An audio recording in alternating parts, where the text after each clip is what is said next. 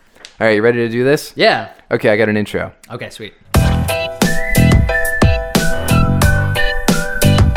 Spoiler alert! Here is this week's show show with Sweets and Slaney.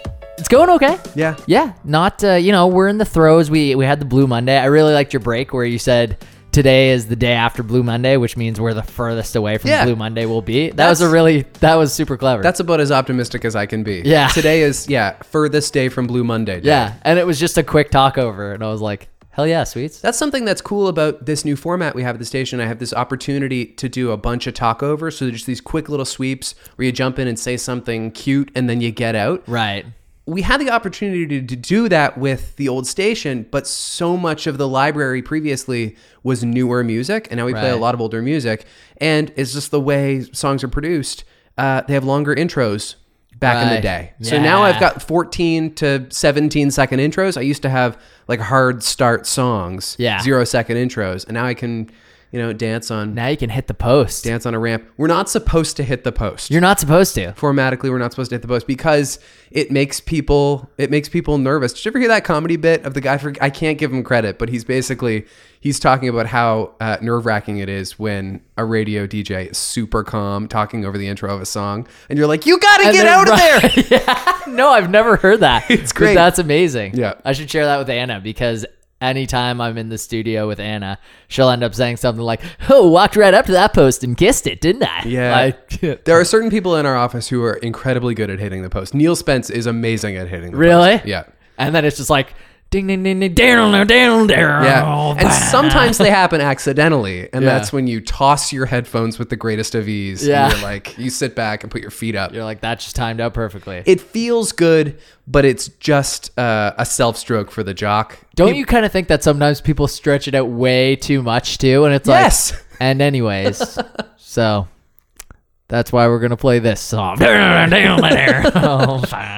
Yes, that's that's definitely true. And sometimes when you're when you're uh, this is inside baseball too, but sometimes when you're voice tracking, you line up the intros so that you hit the post. Yeah. and that's kind of cheating, but nobody has to know. right, right. So you're like moving your track. Yeah, Nice. you're just sliding it around like a DJ would do. That's right. Sliding it around like a puck in front of a goalpost. No, Oh, I lost you. Okay. Want to talk about the Oscar nominations? Yeah, let's do it. Talk of the Town Oscar nominations, not without a few uh, snubs. Yeah. But let's talk about uh, a Couple flubs, maybe. couple of flubs. You know what- Definitely some snubs. You know what? Like I have been uh, a Green Book apologist for this whole award season. I really enjoyed the Green Book. I know it's not called the Green Book. I don't know why I keep doing that. It's just called Green Book. Um, it's a lovely little film, and maybe it's problematic in that the subject's family uh, disputes some of it. Maybe it's problematic in that a white guy made this movie about uh, about Ozymandias Green Book. right yeah Yeah. about about racism uh, but peter Farrelly didn't get nominated which is interesting Right. um, i thought it was a sweet little movie but i also liked driving miss daisy Right. uh, Which also won stuff, didn't it? yeah it did the thing about green book i almost said the green book the thing about this movie is without a doubt if and when it wins best picture it will be another shape of water another king's speech another shakespeare in love a movie that in five years we're like what Yeah. How did that beat The Shape of Water? No, not The Shape of Water. Uh, a Star is Born, which I'm sorry, 2018, 2019, the year in film is A Star is Born and it's Black Panther. Yeah. I'm still I can't board the Black Panther train on this one. I'd be happy to watch it again. I, I think I should watch it again.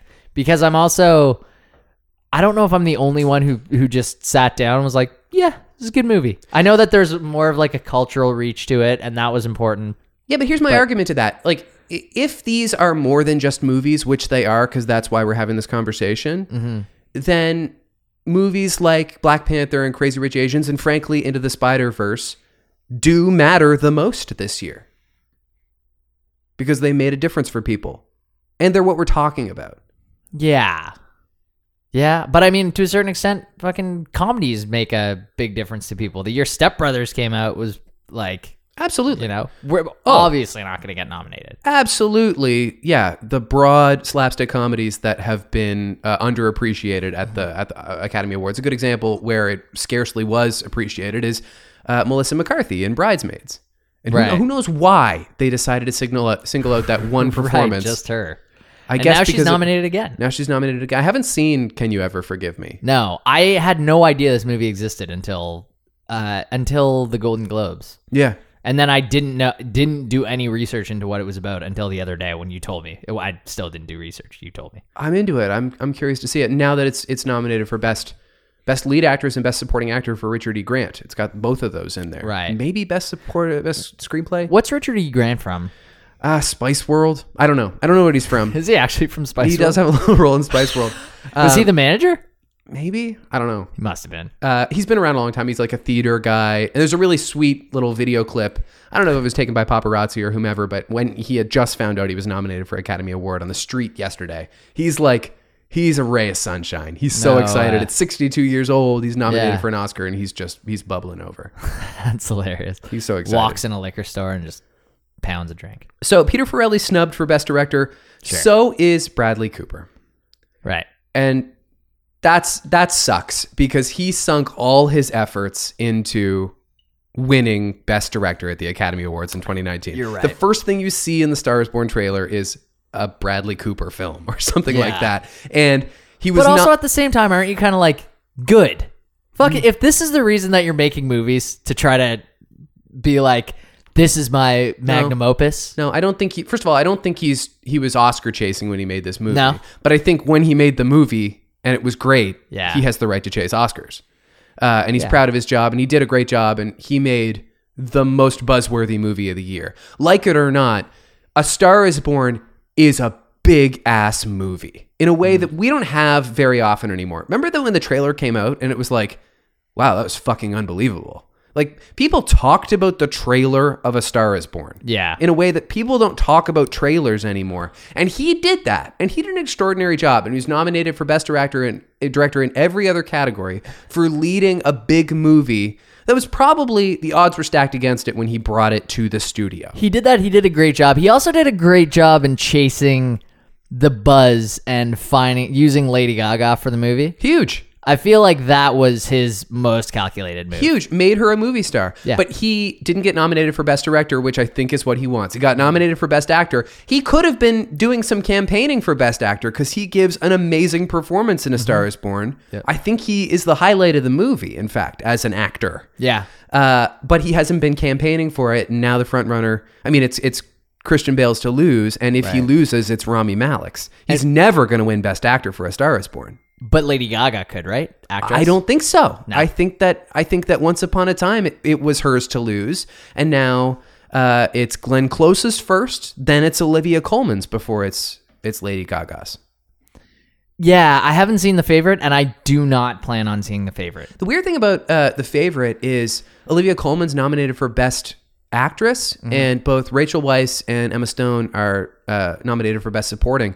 Particularly in the case of Emma Stone, I think that's backwards 'Cause she's she's the star of the film. Has the yeah equal billing, if not the lead billing. Definitely more so than Olivia Coleman. Wow. She's definitely the menace of the movie that makes it compelling. And Mahershala Ali, we talked about this before, him being nominated for Best Supporting Actor, which he's going to win. Right. Seems weird. Then again, it's occurred to me that their agencies are probably the ones submitting them for categories. That's true, and I think they they take into account. Okay, who do we have in supporting actor? We've man, if we put Mahershala in supporting actor, which we technically can because he's like co-billing this with Vigo Mortensen, they'll have a way higher chance of actually winning. Maybe, but uh, Sam Elliott was really great. I think he's a dark horse to win Uh, Best yeah. Supporting Actor. I don't have to argue that with me. I think his screen time is a lot lower, maybe than some of the other supporting actors. I don't know. Sam Rockwell's not in Vice that much. No, that's true. Uh, definitely less screen time than Mahershala Ali, no question. Definitely less so than Adam Driver in, in Black Klansman. Yeah. Uh, and I haven't seen Can You Ever Forgive Me with Richard E. Grant. But also, screen time doesn't so much matter because, uh, well, um, uh, what's his name? Hannibal Lecter, Anthony Hopkins, he won Best Actor and he's only in the movie for like 13 Right, minutes. that's like the most famous case of it, I think. That and Darth Vader is, is very few minutes, although he didn't win an Oscar for I it. was gonna say he won Best Supporting Actor. No, but it's easy. It, Yeah. It's almost like a Mandela effect. It's amazing when you realize how little Darth Vader is in the original Star Wars. It's more of a shadow. Yeah, yeah. His ominous presence is Right. is throughout. The There's an- idea of him. Another example I can't think of right now. Uh, best original screenplay, The Favorite, First Reformed. That's the other big snub is that people really thought Ethan Hawke should have been nominated for First Reformed. What's First Reformed about? He plays a priest who I think is having a faith uh, a crisis of faith. okay. Apparently, he's awesome in it. And honestly, isn't Ethan Hawke awesome in everything? Yeah, he doesn't have too many missteps, does he? No, he doesn't. He does the purge and it ends up being like incredible. Exactly. Yeah. He made a movie about Maud Lewis a couple years ago. Right. And like, if that it wasn't a big deal here, where is it going to be a big deal otherwise? yeah. yeah, that's a tough one. Uh, Green Book, First Reformed, Roma. Roma's uh, very likely going to win Best Director. I think it's a dark horse to win Best Picture. have you watched it yet? No, that's the last one of the Best Pictures I haven't seen. Okay, you've seen all of them. Yeah, because Beale Street didn't get nominated. I still have Right. to see Beale Street. I'd like to for Regina King and Brian Tyree Henry, who's not nominated, but it didn't get nominated for Best Picture, so I can slow my roll. Yeah, we decided we weren't going to watch The Favorite. I will watch Roma. I don't think Jen's into it. She snubbed it so quick. I was like, I have not heard a more closed-minded take than her reasoning for not wanting to see The Favorite, which was basically, or for not wanting to see Roma, which was just there's subtitles and it's black and white and it's a movie about like, Mexico. she was like, ah, I don't care. Is it black and white? Yeah. The thing is, well, that's weird. Why would you make a movie about Mexico and not put color in it? and Mexico call is- it Roma. Mexico- and yeah, it's you're in right. black and I'm pretty sure it's in black and white. Mexico is so colorful. I know. Like, that's its thing. I'm pretty sure it's black and white. I'm, I'm not positive, but like the, The thumbnail is black trailer, and and, white. the thumbnail is black and white. I I know that it's uh like a, it takes a little bit more sweat to watch a subtitles movie, but it's not going to be bad. It's No, going to be a good We've all movie. seen good subtitle movies before. Absolutely. So I got to see Roma. What's interesting about Beale Street getting snubbed and First Man getting snubbed Mm, yeah, is that two years ago during La La Land slash Moonlight, we never would have thought that in just two years, both of those directors, the two hottest directors in Hollywood, Yeah. would get snubbed for the Academy Awards because they definitely lined up their movies to win Oscars. who was Beale Street? Uh, Barry Jenkins, who did Moonlight. Right. okay. So the other thing too is isn't well actually yeah, both are such Oscar bait. One is 60s America um talking about one of the great triumphs Yeah. of the country Ever. starring one of the like most highly touted A-list like Who is hot Canadian. actors. But yes. yeah. Um did I say it was American? No, but you were talking about America. Oh yeah, yeah, sure. Yeah. Who is Canadian? You're right. Um, and the other one, which is like a civil rights movie, Yeah. which always ends up getting nominated too. Right. Which I guess the closest thing is Green Book. So- Yeah, So, it still kind of like checks that box. it does. So I think Oscar was happy with that. Maybe, but I maintain that as much as I enjoyed Green Book, it's going to feel so silly in a few years when we look back and see that Green Book won Best I don't. Picture. I don't think it's going to. It might not. You think that it's it's bottomed out and that like they've they've had enough hate now that I it's just it's bad press. I think just just to put twenty bucks down on this, which I might do. I might put twenty bucks down on Black Panther, and I'll probably put twenty bucks down on A Star Is Born, which I think pays like two to one right now. Uh, Black Panther's the first ever superhero movie to be nominated for Best Picture. Yeah. Uh, I want A Star Is Born to win. Mm-hmm. I think that it suffers a little bit from being the obvious choice, like La La Land a couple of years ago. Yep. Uh, it was this big thing. It was this exciting, nerdy movie thing, Mm-hmm. and uh, I think that it's now boring to people, or the idea of it winning is boring to people, or it's Yeah. just flying under the radar too much. But it's a movie. You know what I mean when I say that? Like Yeah. it's a real goddamn movie. And I think it's a shame that that's not being celebrated more because uh, Green Book is sweet, but it's just like a movie you take your grandma to see. So the things in A Star Is Born that you say it's a fucking movie, just just qualify that. It's made up of movie stars. Right. It, in fact, turned one of the biggest pop stars in the world into a movie star. Yeah, sure. It's got melodrama, it's got passion, it's got tragedy. It's about fame, which is a very big thing to the Academy, and it's very unusual that that would go unrecognized. Yeah. Uh, and it's sexy. The soundtrack was huge. Yeah. that's a big thing that is also not a big deal anymore. True. Uh, What's the original Green Book soundtrack. soundtrack like? Does that exist? I mean, he plays a great classical pianist, right? That's what the Right. movie's about. So maybe there's like a score out there. yeah. But no, I don't think there's a. Plus, there's a lot of Oscar voters that are super old. Yes, that's right. You know. yeah, and uh, they, I think they mentioned like Sam Cooke or something. Is along those- Vigo Mortensen nominated for supporting actor too? for lead actor? For lead actor. Yeah, I mean, he's no stranger to the Academy Awards either.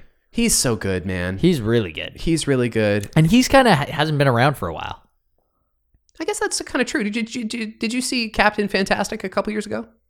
No, I didn't. What was that about again? He plays like an unconventional father. He has right. yeah, these- yeah, I remember you telling me about it. I watched it. He has these kids and he homeschools them, and they live and in I a- heard it live was in a van. amazing from multiple people. It's good. And I heard that yeah, it's one of those movies that I meant to watch and I totally forgot about.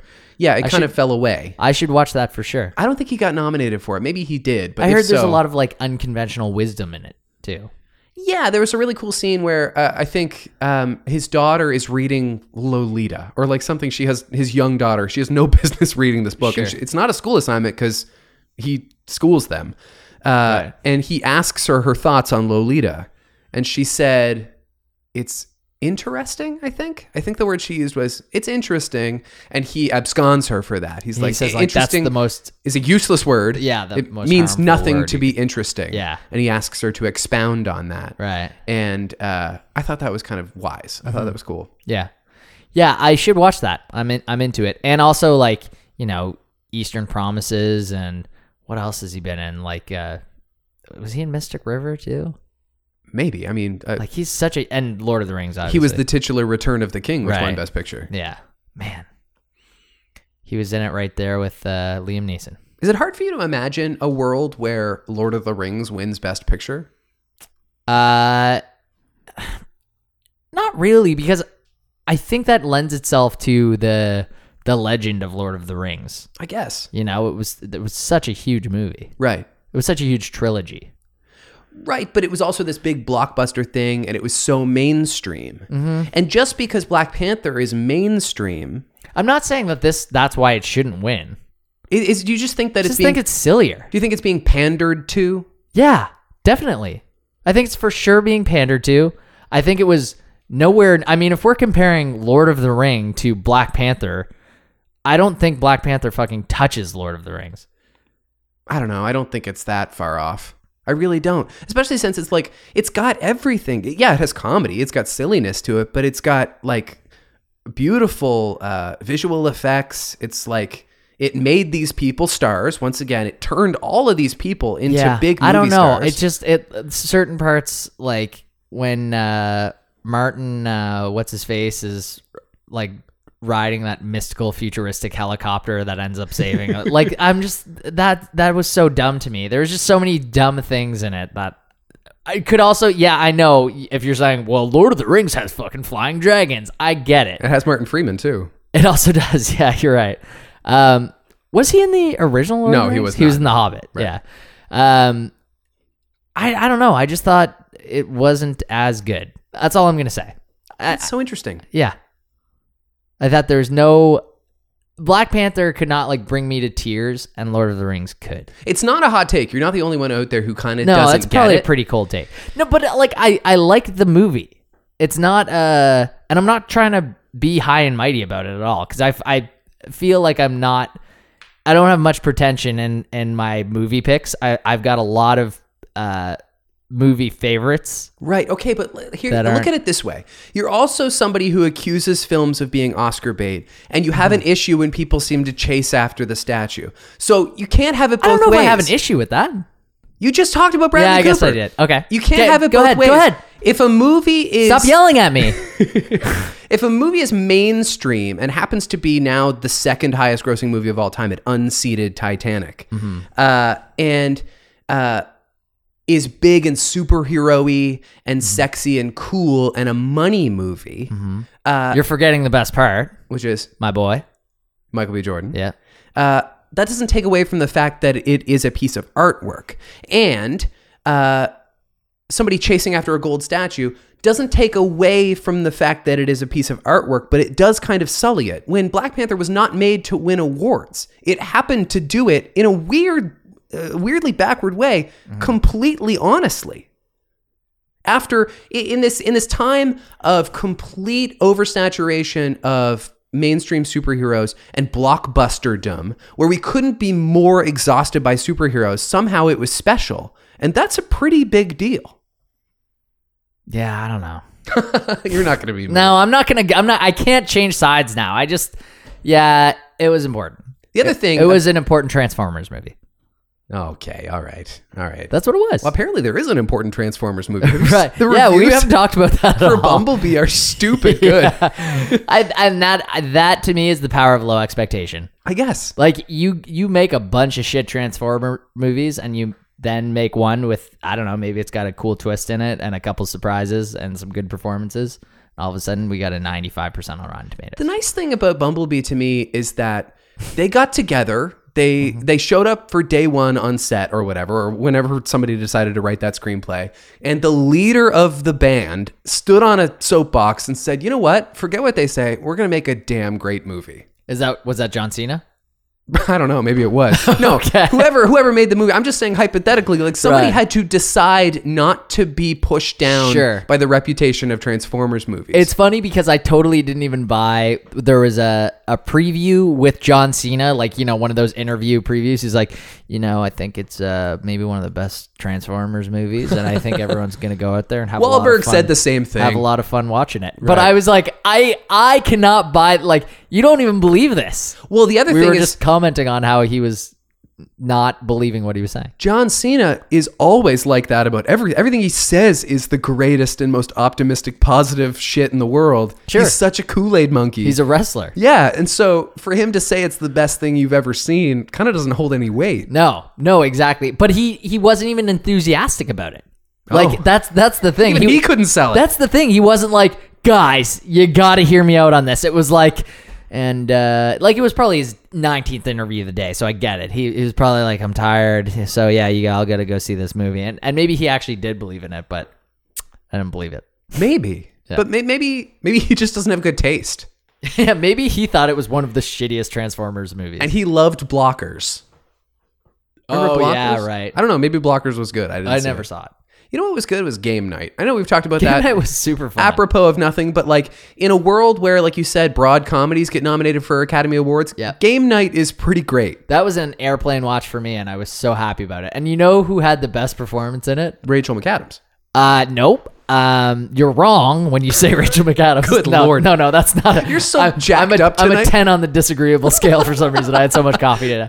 Uh, no, I th- I think Rachel McAdams was really good, but I think um, same guy. Uh, what's his name? Jesse Plemons. Jesse Plemons. Fat Damon. Yes, Absolutely. yeah, he is. I've not heard him referred to as that, but that's amazing. He, uh, yeah, he is really creepy and great in that movie. So funny. yeah. so funny and like pretty pretty central while kind of being like a supporting act Yeah. you know He's pretty central in Vice, Vice. too. That- Uh, what did yeah he was amazing in that He kind of was. and when it started i said oh my god jen who is this and i was like within two minutes i said i know who it is it's the guy from friday night lights who i can never remember his name it's jesse plemons Right. he's gonna win an oscar someday Probably. i fully believe that Well, and he's got the comedy chops, apparently. he's got the comedy chops he was in breaking bad that was his huge Oh, like yeah. breakout role Was he evil in that? yes Yeah. Yeah.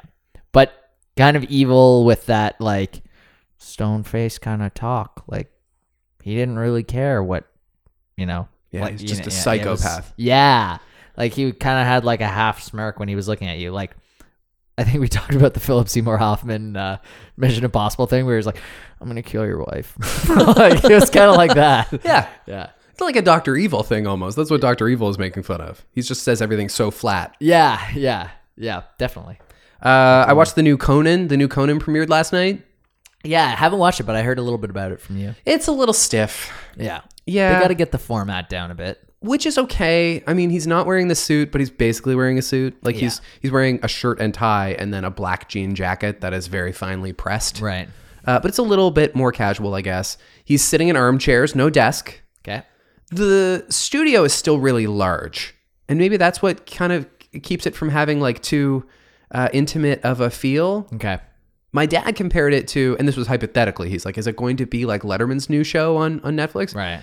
and letterman's got a cool thing he just goes to any old theater his like his studio doesn't even have to have a look but conan still kind of has a networky uh, heavily lit room kind of vibe Yeah. and i think it might be the same studio his old show is in because it's a big old studio And how many people? What live audience style or like 15 people or like 60 people? Like I kinda thing? said, as big as ever. So like probably two or three hundred people. Oh, whoa. Okay. um, big, and then the set itself is small because it's just him and Andy and Tom Hanks. Right. Uh, the conversation was good, I guess. It was kind of like his podcast, Yeah. um, but and it was shorter. Tom Oh. Hanks. It was Tom Hanks. That was his first. Okay. Tom Hanks was on, and Tom Hanks wasn't promoting anything. I think that's supposed to be another uh, milieu of this of this particular show is that you're not really coming on to promote your thing, You're coming on because Conan likes you. and- which might make it hard to get guests. yeah. Yeah, that's true. I wonder when I'll have Marin on. Yeah, it probably won't be that long. He had a big issue on the uh, Oh, podcast yeah. about you not, never had me on the Tonight not Show. being on the Tonight Show. well, we were only on for 12 and a half minutes. Yeah, yeah, exactly. But sometimes you have to interview Vanessa Hudgens, not because you want to, but because she's in a new show.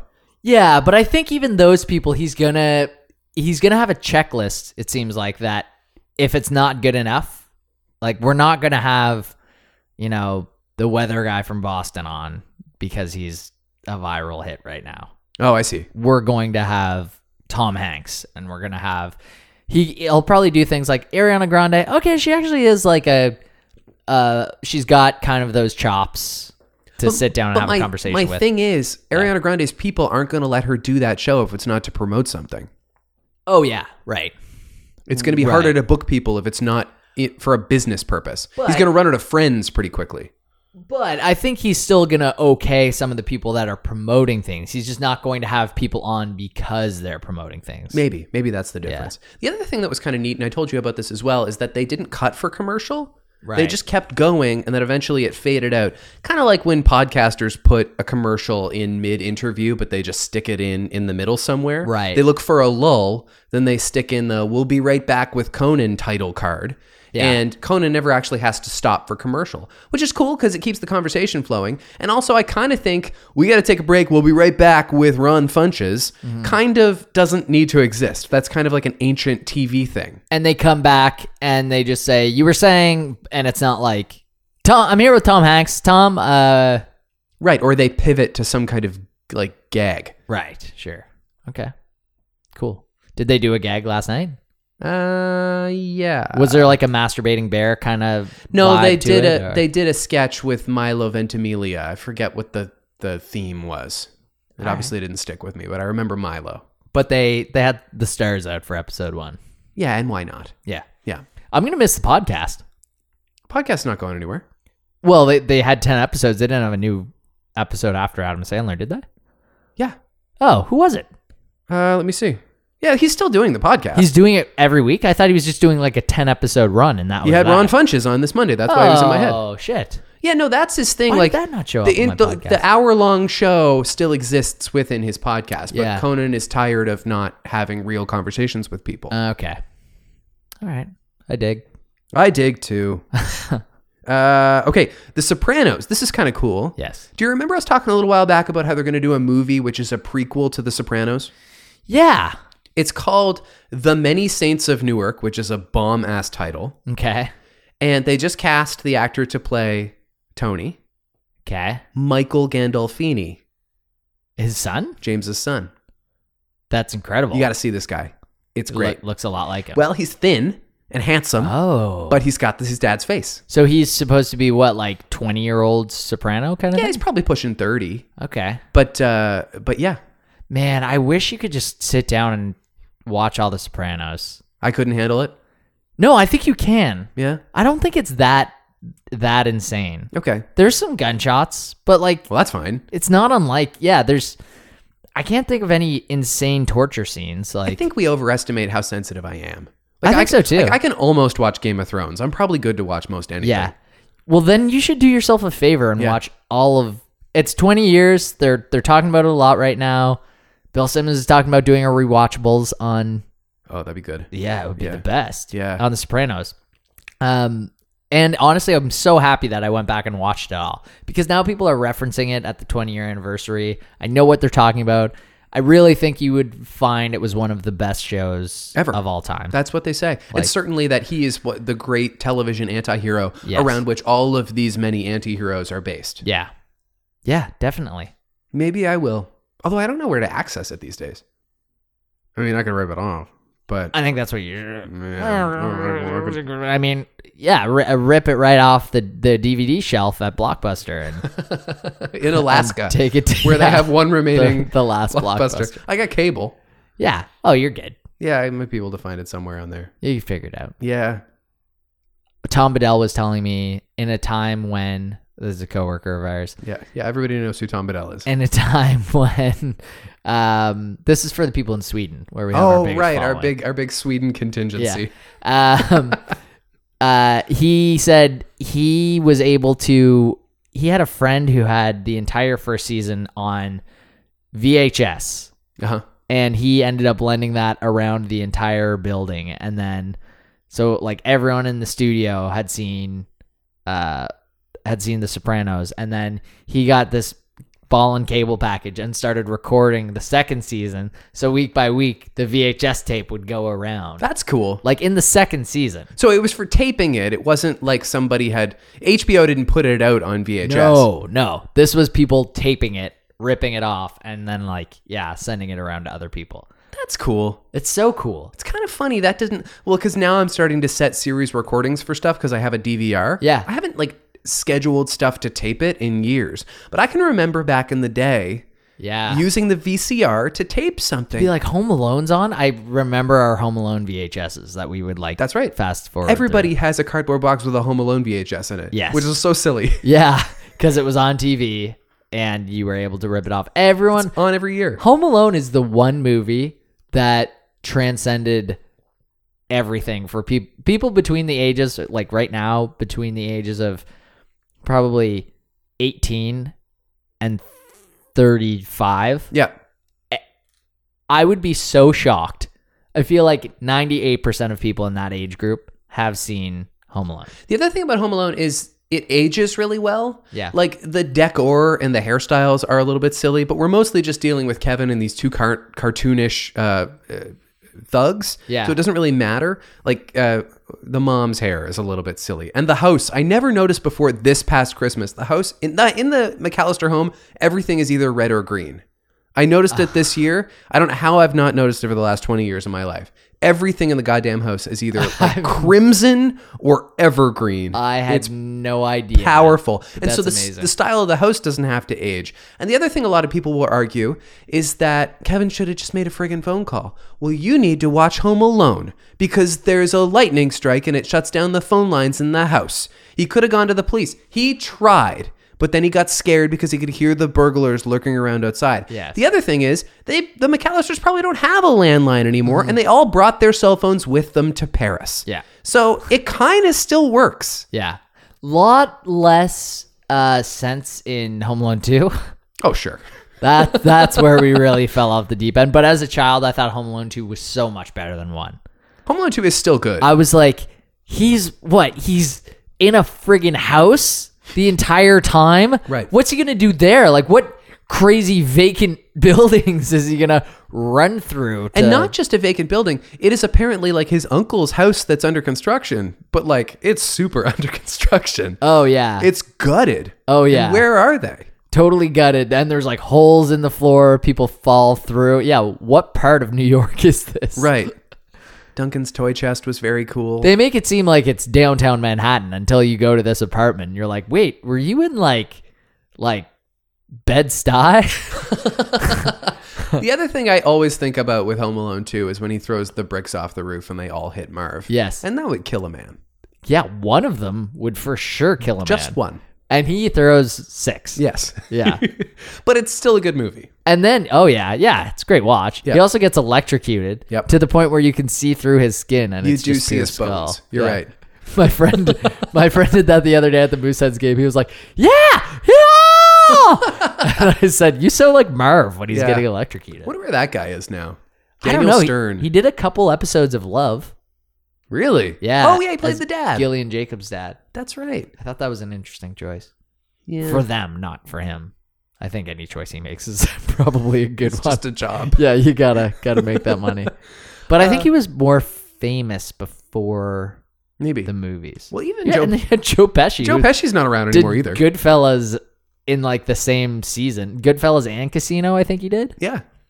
and then went and did Home Alone, and that's what. Well, when Louis C.K. was was uh, talking up Horace and Pete, he told the story over and over about how he wanted Joe Pesci to play the Alan Alda role, and he couldn't get him to to do it. And Maybe he Alan just Alda was doesn't great. do stuff anymore. yeah, he probably doesn't have to. Yeah. I think he's also a piece of work. Oh, think he's for difficult. Sure. Yeah. Have you ever heard his Christmas album? No, Little Joe's Christmas album or whatever. Oh, you gotta. No, I've not. You gotta. I can't believe they didn't play any of it on a station when uh, it was all Christmas music. We should have played a Little Joe Pesci Christmas music last month. that just, would have gone a long way. just like even a a line from it, if nothing else, during a talk over. Right. that, that should be your thing next year. Is like I'm campaigning to get this on. My boss won't let it happen. I think it would be really funny if you were like the triumphant, uh, like nose to the grindstone. Yeah, if really I- trying to like fight for something. If I get 500 retweets, my boss will let me play Little Yes. Joe's Christmas album. Yeah, yeah, exactly. I like it. at All right. like at like eight o'clock or nine o'clock or something. we'll save that up for next year. Yeah, We'll bring I'm it gonna back. totally forget it, but when you mention it, I'm gonna laugh hard. We're gonna we're gonna talk about Gillian Anderson in a few minutes when we talk about the the shows this week. But she has an interesting new gig. She just got cast in The Crown season four, not season three, which is yet to come out, but season four. She's gonna play Margaret Thatcher, Oh, all right. which is weird because she doesn't look like Margaret Thatcher. But she's gonna put the big hair piece on, And go for it. I guess. All right, I like it. I'm good. Do you? I think she's a good actor.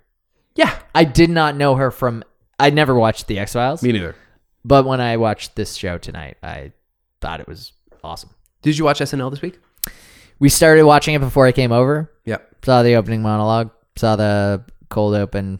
Saw a couple sketches in up to like the Leslie Jones thing. Oh yeah. Kind of missed the Pete. Um, Pete Mullaney. no, I, I didn't see that yet. But I saw it on on Instagram, but Yep. kind of missed the the Pete game show thing Uh, oh where yeah. she was playing like a 26 year old. That was pretty good. Yeah. Okay. Maybe I'll go back and watch it. Yeah, I'm struggling to remember. Oh, the commercial. What was it? The uh, oh, the leave, me alone. Leave me alone. I thought that was pretty good. That was good. Overall, kind of a mediocre episode. Yeah. Yeah. Yeah. She was okay. Rachel Brosnahan. She didn't have any like missteps. No. It wasn't. There was nothing that she was doing that made the show bad. I agree. But it wasn't. The show wasn't about Rachel Brosnahan. No. No. I like the the name sketch. That was pretty funny. Oh my god! What a simple, dumb idea for a sketch. That was just yeah. Give everybody Bart Simpson phone names. Yeah. Yeah. Exactly. I loved it. Yeah. I mean, we were saying how many names got left on the cutting room floor. Oh, they must have sat there for hours coming up Yeah. with names. Yeah. You're right. I would love to just see a list. All right, that's all I got. Okay. Shall we? Let's do it. Okay, uh, it's my turn to go first. I'm going to recap the first episode of You, which is this Lifetime slash Netflix show with Penn. Is it Penn Begdley or Penn Badgley? I've no idea. I, probably Penn Badgley. That sounds familiar. Does sound better, doesn't it? Yeah. But I always thought it was Begdley. really? Yeah, like Like Piccadilly? kind of. Yeah. Okay. Begdley. Begadilly, pardon. Beg Begdley. It's part of a nursery rhyme. all right, I got to gather my thoughts here because I've I've seen two episodes of this show now. you went for episode two. That's so disappointing. That's the problem with the show is that it's so ridiculous, but it's so watchable. Uh, okay, I can go on go. okay. On three, two, one, go. Joe runs a bookstore. A cute girl comes in to buy a book and they flirt for a little while. He immediately becomes obsessed and in love with her. He stalks her. He finds out who she is and where she lives. He watches her through the window. She has a boyfriend who's kind of a dirtbag. She has friends who don't really appreciate her. He appreciates her. He follows her to where she does spoken word poetry. It doesn't go very well. She falls onto the train tracks. He saves her life. Uh, then he delivers her home to her abusive boyfriend. He uh, lures the boyfriend into a dungeon A book dungeon. yeah, a book dungeon, and hits him with a hammer, and then holds him prisoner in the book dungeon. I let you go for thirty-five seconds once you once you mentioned book dungeon. Yeah. Um, so it's from the makers of Riverdale. It aired, Oh, is it? it aired on. It's so I much. find that hard to believe. it's so much better than Riverdale. I'm sorry to Yeah. say. it's like it's. I'm not saying it's good. In fact, it's really inappropri- Decidedly it's not really, good. Really dangerous and reckless. but it's it's better than Riverdale for sure. yeah. Why did they? y- I I didn't like how they kind of made you cheer for him, cheer Yes. for the stalker. Oh, okay. So this this is the most toxic and dangerous thing about the show. Yeah. Is that they make him so handsome. Yeah, he's an attractive guy. All of and, and charming and he likes to read. I- Yeah. I, fucking hate how much the writer thinks that they're uh, like a literate person. Right. Um because they just like reference JD Salinger like that's interesting. Yeah. Um and yeah, he's handsome and by the way, can get girls. like yeah, here's the, that's the weirdest part to He me. could I'm like, why don't totally- you just go on Tinder, man? yeah, just like or like she likes you. Yeah. You don't have Uh, to just ask her out. You don't have to lure her boyfriend. That was it. You don't have to stand outside her apartment for eight hours. no. To and for whatever reason, this girl who lives on a ground floor level of an apartment is totally okay with not having curtains, No curtains. and having sex in her, in front of her. Oh, they're exhibitionists. Yes. She lives on the ground floor in like Manhattan. Yeah. In the village. And he doesn't hide in the shadows, Solo. really. He just stands on the sidewalk. across the street. Yeah, and just watches in his little windbreaker for the Yeah. whole time. Right. And he's girls would like him. He's got a very angular face. He reads. Yep. And he is nice. And he I, I don't like in the second episode they kind of allude to how he's probably been like a psychopath before. Right. They they I was going to say they must go into eventually how he's got issues and what gives him those issues and Yeah, how but he's- there yeah, I already know a little bit about what gives him those issues. But again, that creates sympathy Totally. for this very evil person. Yeah, what so the first episode happens, this girl walks in, they have a chemistry and he he's like she wants me to know her name. She's giving me her credit card. Right. And kind of like admonishes the guy who's like, "Dude, I would totally google her." And he's like, "Hey, you're that's pretty creepy." so like he acknowledges it is pretty creepy. Yep.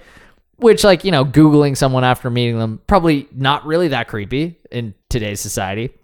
And then ends up going so i was like okay so he's going on on facebook to find out like her deal Right. this so far not that weird Well, it's not only not weird, you're supposed to know it's going to get weird. yeah And what you're not necessarily supposed to pick up on, which is more subtle, which is that um, all of us have been creepy and like Right. and discovered more about somebody than we ought to know Yeah. through these channels that they have voluntarily provided. And so what the message of this show might have been, it's not, but it what it might more cleverly have been would be if seen through a different lens, your handsome protagonist may be kind of a creepy motherfucker right in a lot of romantic comedy Right. cases. But or we're all a little bit of the stalker exactly. but, But, it wasn't that they go s- they make such an effort to make her real boyfriend yes the worst yep and he also kidnaps and uh, hits him in the head with a hammer. So right a- and in a home alone 2-esque way yeah, he does not die he's fine. he's totally fine with being hit in the head with a steel mallet Yeah, that would kill him. that was like full over the head oh, it was a full 360 Yeah. degree swing. If he, when he woke up, like he shouldn't have been making sense. No. he should have just been like, "Gav Dur- Duros Duro Duran." And hit brain matter on his face too. Yeah. his skull would be crushed. Yeah, exactly. Uh, yeah, so no curtains in NYC ground floor apartment. Right, that's oh look, big they issue. like books. That's not a personality. yeah, Uh, I something about sunlight kills books faster than fire. Nope. yeah. um, something something inherently wrong with although uh, this kid is in a uh, is in a troubled house, It was over the top. right? taking him away from the house, like to your place of work, and bringing him to your book dungeon. Brought him to the book dungeon. Uh, Showed him this weird glass case he keeps in the basement in the book dungeon. Yeah, and I didn't like the way that they kept making it seem like he was going to do something to the kid. Oh, they did. You- well, didn't I, catch kind of that. felt like the kid was all alone in the in the cage and it kind of seemed like at any moment he was just going to like like he like gets really close to his face and starts talking. Right. He's like that's the one thing about books. that yeah. You don't. And you're like, Yeah. "Whoa, okay." The kid serves two purposes in the show: to make you like Joe, Yeah. to show that he has Make an you think he's a good to guy. show that he has a nice side, and also he is Joe yeah, younger. right. Like Joe is ex- also exposed to abuse abusive- and yeah. and neglect, Totally. and he he got lost in books, and then he became a psychopath. Right. So this kid is just Joe. Uh, but I thought the abusive stepfather or mom's boyfriend character is so over the top Yeah. that he threw the kid out of the house because he was reading because that made him feel dumber than the kid. Yeah. And then like Joe is walking in the hallway where in the building where he lives and he's like talk to him again and I'll murder you. Yeah. Well, yeah. The, Whoa. yeah. And he said, yeah, he says, I'll gouge his eyes Gouge his out." eyes out. That's what it is. Yeah. yeah there's there's yeah there's also no reason for that and also i was kind of like in a certain sense good on you man you should kind of be like having an issue with a man who takes your kid away although like i know it was fraught with issues because Yes. they were like they It's okay for him to locked be angry outside. about the kid disappearing. yes Yes. but it's not okay to leave him outside while he's e-, either abusing or having sex with the kid's mom or threatening to gouge someone's eyes out. right that's probably not okay It's generally not acceptable. But I watched. The but he kind kind of he kind of punks him yeah. Joe's like, he like slowly leans in a little bit. Joe feels nothing. No. Where does this show go? Because Well, it's booked booked for season two, isn't it? yeah, So we just we're just going to get a more psycho Joe, The a thing Joe is- that we know for sure is one hundred. Well, we knew that at the beginning of the episode. in probably no time at all, he's gonna get Beck, the girl, right? Yeah. And then what? And also eventually, like, is he going to outgrow all of his tendencies, or will he like become abusive to her? And, Like, at what point is this not going to be fun anymore? Can I make a guess about what happens in like three sentences? Okay, Okay. Gets boyfriend.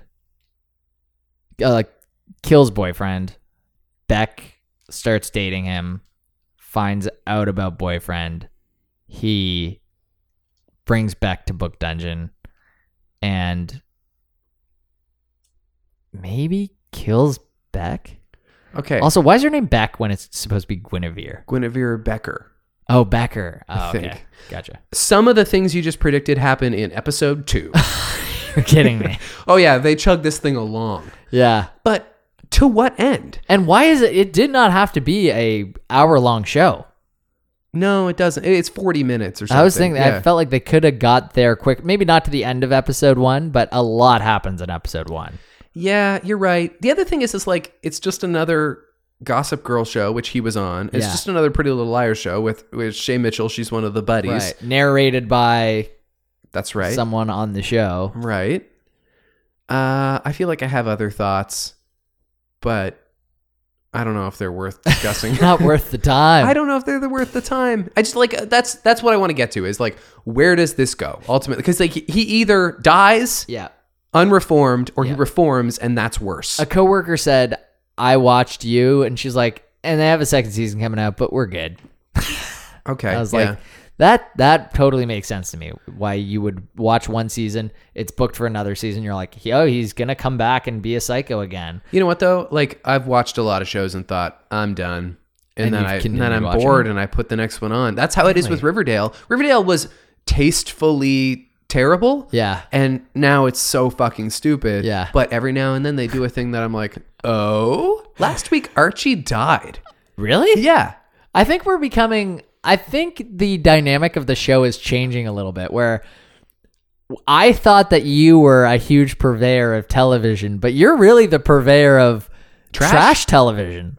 I think I always have been. Yeah, yeah, you're right. You, and you have been, but I've been, I'm only now coming to grips with it because there's so many shows that we've watched, and I've said, like, man, we got to get all the way through. I'm trying to think of an example. Like, so you're, you watch The Good Place, you, wa- you like, you haven't watched Game of Thrones, you haven't watched, uh, um, But I love me some This Is Us. yeah, yeah, wh- which is That's what I'm saying. That's that, right. That is broad. right. That's right. Although Okay, so is cool. Game of Thrones. So is, Game, so is Game of Thrones. But I mean, that's the thing. You haven't watched some of the broad shows that are just maybe a little heavier on the dramatic side, which Game of Thrones is not. Okay, but, lest anybody think I haven't watched any good television, I just know what I like. That's right. And we have always had two uh, very distinct sets of, of likes and dislikes. Yeah. And that's partly what makes this discussion good. Yeah, you're right. as evidenced by the fact that I'm not so much a snob that I don't think Black Panther should win Best Picture, but you are That's that right. much of a snob. That's right. That's my Emma. And I've seen shows like uh, uh, uh, what's I can't even think of what it's called. you must have loved it. Loved it. No, it's the one that's always mentioned with The Sopranos. Um, Oh, I don't know. the one about Baltimore and the Oh, The Wire. the Wire. Yeah. Yes. I don't know why I was like Baltimore guys. Yeah. well, when you said it's always mentioned with The Sopranos, that's not a big help. I'm like Sex in the City, Sopra- yeah. yeah. You're right. the Sopranos and the Wire were kind Right. of the yeah. but I've never seen that. Right. I've never seen either of those shows. Man, speaking of The Sopranos, oh my God, I just had the most hilarious realization that in my dream last night, I had. There was a part that was mentioned. Okay, so I was dreaming that little Steven was admonished by, like, or not even admonished, just like, like completely insulted by an intelligent actor Okay. in some movie where they were both playing football players. This happened in your dream? This happened in my dream, and I was thinking like, oh, oh my god, who was it that called out little Steven? And then I said, no, this was a dream. Little Steven was called out by like Tom Hanks or something in my dream, or like Al Pacino. He was like, go play pretend. You can't do it here. what if you turn out to be some kind of pop cultural clairvoyant and And that happens. in some time from now we have audible proof that you made this prediction that it actually happens.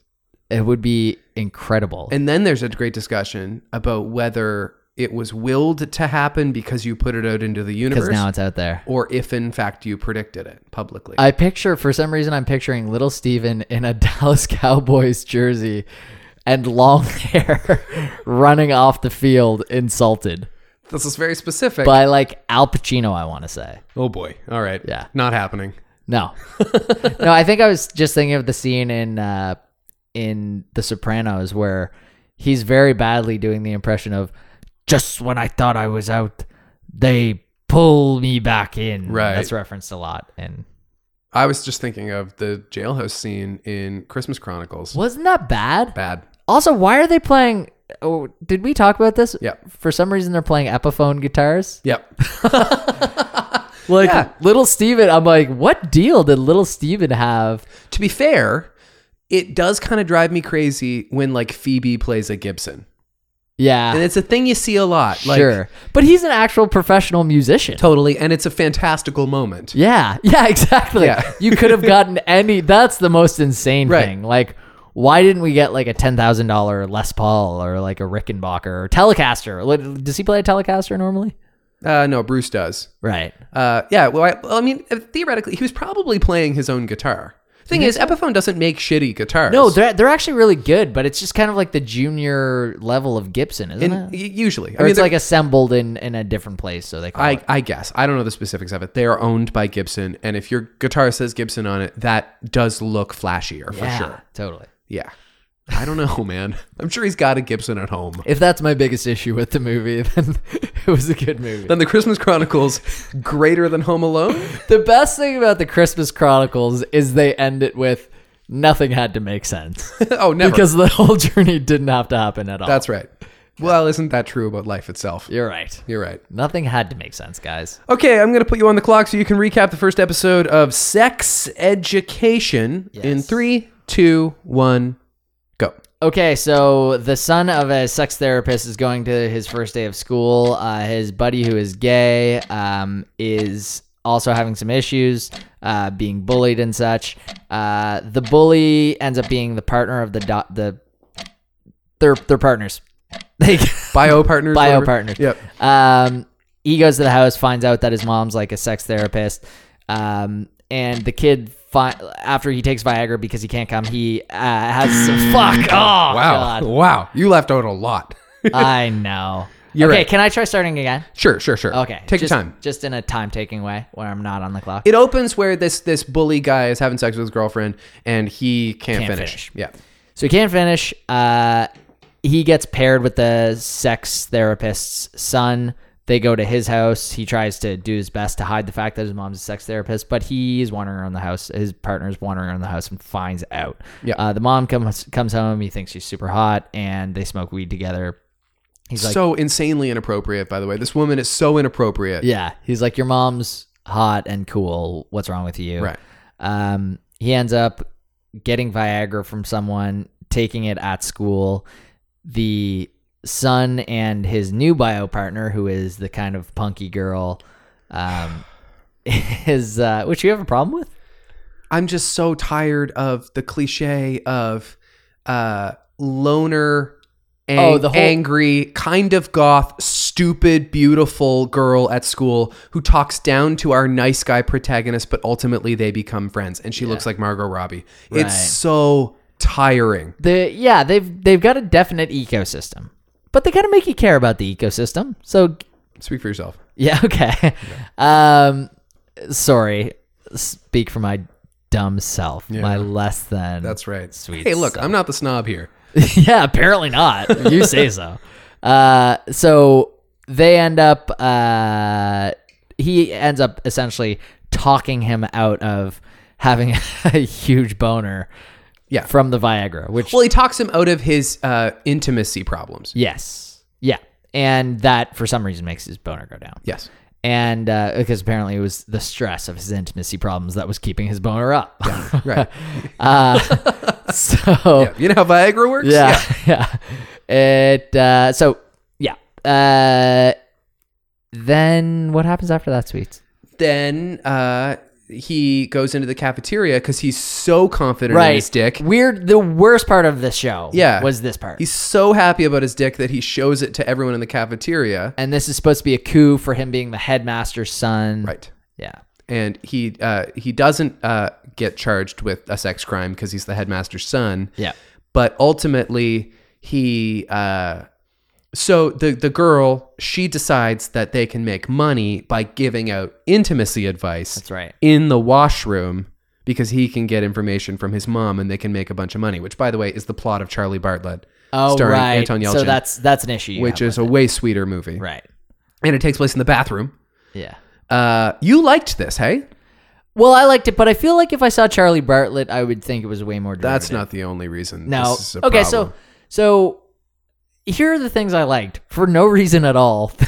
they made it seem like it was taking place in the 80s right in the first 20 minutes then of the they show. have then they have laptops. then they have laptops and phones and it didn't have to be. So I was like, "What what an interesting choice." I just thought that was weird and That's kinda cool. fine, but on a bigger, grander scale, I kind of think this was clearly written by people who don't know what it's like to be uh, pubescent Hmm. in 2019, right down to the point where he's got like a porno mag in in his bedside Hmm. table. Right. So some of it is motif, and some of it is ignorance. Yeah, I think the porno mag had to be because they were concealing the fact that it took place in present day for no reason. Maybe I also think that like. it- It's it's too American. Like it's clearly going for a for a John Hughes thing. Yeah. So either like Pretty in Pink or Clueless, which is not John Hughes, because they all like have nice clothes and stuff. Mm-hmm. Yeah. But then it loses its identity. It loses its British self. Yeah. It doesn't look anything like a British school. No, you're right. I I had trouble reasoning out why, like, what this school was. It seemed like it was Abandoned? what is with the bathroom that is out and has grass growing in it? yeah. It, well, it's not the bathroom. I don't know. It's like an old part of the school. So I why think is that's, it like, there? abandoned. I don't know. Yeah, And- it, it doesn't make sense. And b- having been in high school, I promise if that's on school property, it's full of people. It's Yeah. not where nobody goes. it's just two people. Yeah. yeah, you're right. Yeah, there's never any more than two people in there. No. Especially since there's people fucking in the quad. That's where they go. Yeah, that's true. I I felt like, yeah, that was a point that I had. They just don't know what it's like It's to be young. It's just no. It was just so silly. Like the, like it, it's it's no, way it's over. not the, it's not satire. it's way over the top. It's not satire. It thinks it's They it's think nailing they think it. that people are actually having sex, pants around their ankles. It thinks it's- outside it at school thinks in it's front of other nailing people. it. I don't know. I think it does. Okay. Yeah. No, I had a lot of problems. Yeah. Yeah. It's just so riddled with cliches. Also the Gillian Anderson character. This mom who's a therapist, but she doesn't realize she's like using her therapy to fuck up her child is also a cliche. Right. and I'm just, and she's so inappropriate. She's bad at her job. She's like she's also She's got intimacy sleeping problems. with it. Yeah, you're right. Yeah. Mm-hmm. No, I, and maybe that's part of it. Maybe they call out at some point. That's fair. Mom, you're the you're the friggin' insane one. Yeah.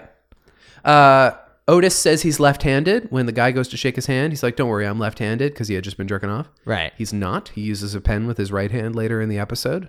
Well, I think maybe that that's not less of a continuity problem. Maybe he was just making Maybe. an excuse in the Maybe time, moment. he should put a sign on his bedroom door because his mom's lovers constantly keep coming in. Just put a sign on your Right. door, Otis's room. yeah.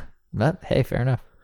uh, bullies are subtler than this. This is a thing I've talked about before when we talked about high Yes. school dynamics. The shoving you up against the lockers. I'm not saying bullies don't exist. They do, but nobody gets shoved up against a locker. Right. Mm-hmm. It's more insidious and quieter than that, and it's worse. Yeah. But people don't get their lunch stolen. No, Not I thought now. I thought the lunch stolen thing was I I don't know. That's when when I still thought it was taking place in the 80s, and I thought maybe that was lunch stealing was a bigger issue then. Yeah, and then also just to to pile on What, the can- mother. Can I can I ask you what is the the bullying? What is the the point of bullying? Do we know? in the show. No, just like like I know that you're you're saying that bullying doesn't happen to just get stuff from someone. It's more insidious. No, that's not what I said. Well, you said no. Bu- bullying, bullying, I guess, clinically speaking, comes from people who have their own insecurities, right? right. And that's usually how it's narratively demonstrated. And certainly it's the case for this guy because he's as big of a fat cliche as everyone else in the show is. Um, but considering you live in a world where you can say stuff without having to say it Right. on the internet and you can spread rumors and you Right. can be cruel without having to lay a hand on somebody. It's much easier to be a bully Mhm. and get away with it. Yeah. I don't need your lunch. I don't want your shitty Uh-huh. lunch. Right. You know, it's that's why that's why it's it, I just and maybe I'm naive, but like I wasn't the most popular kid. I did okay in high school, but like I wasn't the most popular. I've never been shoved against a locker. It's just such a stupid cliche. Right. I've never had my lunch stolen. No. No. But you have been punched. I remember you telling me that. Yeah. So what what was the means for uh, you getting punched? He just wasn't a very nice guy. But that's fair. I guess I I don't know. It's just I I I I, I don't know. It just feels different. Yeah. It okay. feels different. It also didn't happen on school property. Gotcha. I guess that makes sense too. But he wasn't trying to get anything. But maybe nope. And and maybe that's the well, I also uh he was mean and then I Oh, you're smart ass. yeah. Well, Gotcha. I guess I was like, okay. Oh no, I've been in those situations yeah. too. Um but it, yeah, it wasn't I guess it was a preying on the weak thing at first, but then it Right. was like and then you're like, well, you're a fucking tool. Yeah, Yeah, okay, exactly. gotcha. Yeah. Um, maybe it's simpler than my trying to analyze it for what is real and what's not real. Maybe I can just watch it and tell it's not real. Sure. Maybe that's my problem is that Yeah. I'm looking at it and I just don't believe it. No, it's it's it's almost as fantastical as the flying helicopter. like I yeah, I, I I was able to suspend my disbelief. Not suspend my disbelief, but just I don't know, I was able to go along with it a little bit more. Okay. I don't know why. All right. You should watch Charlie Bartlett. Yeah, I should. Yeah. No, and nobody talks about this movie. And Anton Yelchin died a couple years ago, which kind of makes it sad now. Yeah. Uh, but Robert Downey Jr. is in it. He plays kind of like the straight guy in it. Mm-hmm. He's kind of like the square in it. And Kat Dennings is in it. And it's a much better representation of youth loneliness Right. and what you'll do to be accepted. Mm-hmm. Is that and- also kind of 8th grade? No, they're in high school. Oh, okay. Uh, oh, the movie Eighth Grade. Yeah. Hey, speaking of snubs, I mean, it was. gonna I get was snubbed. thinking that that like that was getting so much more heat at the time. Like, that Yeah, kinda the, was the getting- only thing it would have been nominated for is Best Lead Actress Elsie Fisher, and that's tight. That's Right. that's pretty tough. She deserved it. and director wouldn't have happened. Director was never going to happen because none of the other ones were getting it. The screenplay is amazing and it deserved it, and it's the most honest movie of the year. Yeah. And this is another thing we didn't talk about when it comes to what should be what should win Best Picture. Uh, it's the best snapshot of now, Right. and that that is almost I think never that is really important. that is almost never the winner of Best Picture. In fact, how many period pieces have won Best Picture recently? Mm-hmm. Probably exclusively. we were talking about um, when Aaron Sorkin was on Bill Simmons about how The Social Network was like the best movie of the first 10 years. Yes, it was. and you're right it it is that kind of movie that does capture although it was maybe four or five years earlier Uh, from when it came out when did it it come out was, yeah. Uh, I don't know when it came out, like 2010 or something. 10 so Um, but, and it was taking place in 2006. right I guess. yeah i feel like that was the best movie of now at It- the time It definitely spoke to what the world was then. And kind of, in a way, it doesn't age well. Uh, Yeah. The movie is incredibly rewatchable, but not everything still fits because of what we now know regarding the context of not just Facebook, but social media in general. Some of it is kind of small, Yeah. and all the people in this movie don't know what social media is, and that's what the movie's about. They're learning it. Right. And, and now it's preposterous to imagine young people who don't know what knowing social what social media is. Uh, but it's incredibly rewatchable. You almost, I think, have to be okay with your movie uh, not aging well if you want to take a good snapshot film. Eighth Mm-hmm. Yeah. grade won't age well either. right because it's gonna look like clueless Right. Well, the thing about Clueless is, eh, I've said this before, they do an extraordinary job of somehow uh, doing a parody of the era they're in. And that's very hard. right That's Yeah. very hard to do. right It's easy to do it retrospectively. what do you think about bill simmons saying that aaron sorkin he's like well you could do that but you've never done an anti-hero i was like well what was zuckerberg in the social network I thought the same thing. I was like, He- you're wrong. Yeah, he, Yeah. he was not like the good guy that everyone was. Steve cheering Jobs for. was an anti-hero too. true. Yeah, yeah, you're totally right. Yeah, Totally right. I forgot Uh, about Steve Jobs. s- everybody did. Yeah, Aaron Sorkin still likes to say, um, "If you see Steve Jobs now, you can still be among the first people to see it." right. He was on Marin on Monday. It What'd was, you think of that? It was. It's so textbook. Like I, on the one hand, uh, I'm excited to hear from him. On the other hand, it's always kind of a letdown because where he's guilty of Sorkinisms in his writing, he's guilty of it in his interviews as speech, well.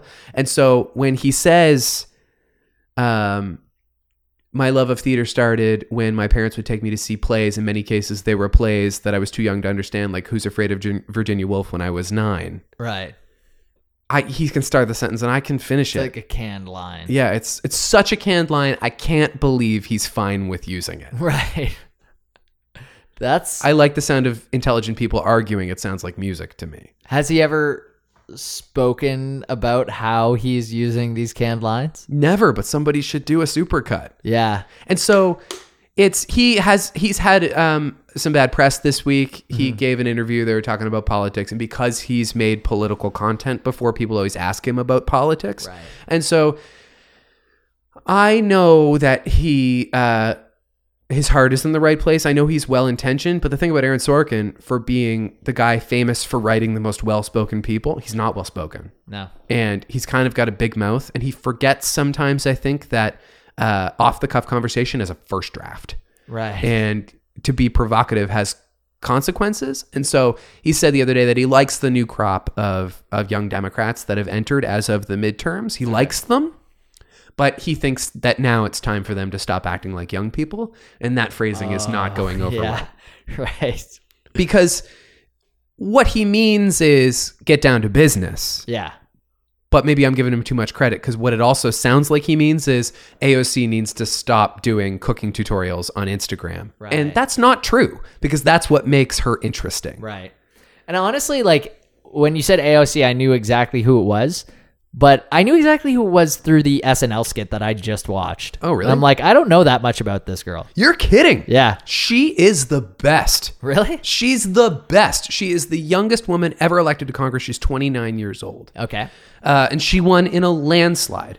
She is Where? Oh, so uh New York, I think, in like okay. one of her boroughs in New York. right. she is so smart and so fresh. She's giving other congresspeople like a crash course in how to tweet Right. and like how to be effective Yeah. with social media. She's a socialist. She's a, a democratic socialist. She had an interesting thing about a month ago. You probably heard about it, where uh, because she's threatening to old Republicans, old white Republicans, because she's fresh and different, Yeah. um, they dug up this old video of her doing the dance from the Breakfast Club. You know, the Okay. dance on the bookshelves, Yeah. like the very vertical, two dimensional dance from the Breakfast Club. Yeah. Somebody found this old footage of her doing it in college Okay. and they tried to use it to smear her. like they leaked it as if to say, like, this is going to and Alexandria Ocasio Cortez. Wow. And everyone was just like, this is the nicest thing I've ever seen. this, is, this is dirt. remember the uh, you remember- ET video or Yeah, the, do you remember the the- extra video? yeah, exactly. yeah. Exactly. And th- it was just so silly. It just made her more winning. Likeable. She's she's great. And frankly, one of the reasons she is a villain to the other side is that she's beautiful. Oh, really? Yeah. Gotcha. And and Melissa Villaseñor did a, a good impression. She did a of good job. Yeah. Yeah. Well, I'm gonna go Google her. Like I know Beta O'Rourke. I didn't know that AOC was someone I should. These should are the know. two rock stars of the Democratic Okay. Party right now. Good. Good. Yeah. Good.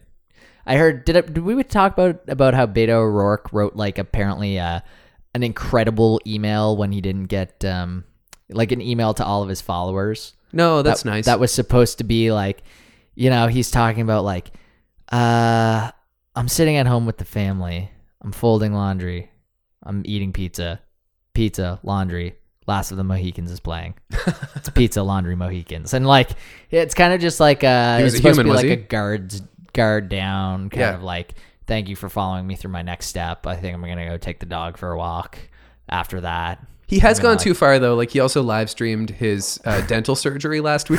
okay Everyone's just like, stop. yeah okay gotcha But he's very, very cool and likable Right. and smart. yeah It's gonna be an interesting time. Yeah. It's gonna be horrible. Uh, Yeah, who's 2020 going to be? Who do we think the main candidate for 2020 is? going Uh, Kamala Harris entered the ring this week. to be? okay. Is that a uh, name I should know? Yeah, probably. Okay. Get to know it, I guess. I don't know, man. I'm going to start listening to Pod Save America. You or should. something. I've Just learned to- so much. Just to try to keep keep myself in the loop. You really should. It's a good time for it. It's a little discouraging, but they're they're very affable and they Yeah. just like they they talk in, in your terms. Great. Yeah. Great, great. I don't have a Will Smith thing. Oh, Oh, shit. God! You know what? I was talking today uh, to a friend who said he saw uh, he started watching Enemy of the State, and then Okay. he just went, "Will Smith is such a horrible actor." Oh my He's like, I didn't get through it. I was like, you know what? I can't really think of the last movie that I watched Will Smith in, but I don't know that I can refute that too much. it's I- I- interesting, isn't it? Because he's he's like a Tom Cruise, and that everyone's like, that's a great actor. Because in the '90s, he gave like two really good performances. Yeah. And ever since, he's just been coasting. yeah. and you're right. I had no defense. I wasn't like, well, have you seen? Have you seen Concussion? Exactly. I did not go to any of the, like, I just said, huh. Yeah. Has Will Smith been pulling the wool over my eyes? He's been masquerading as a good actor. He's been letting you believe something false. he's been acting like a good actor outside of movies. to be fair, he's been effectively acting like a good actor. Never trust Will Smith. Never trust Will Smith.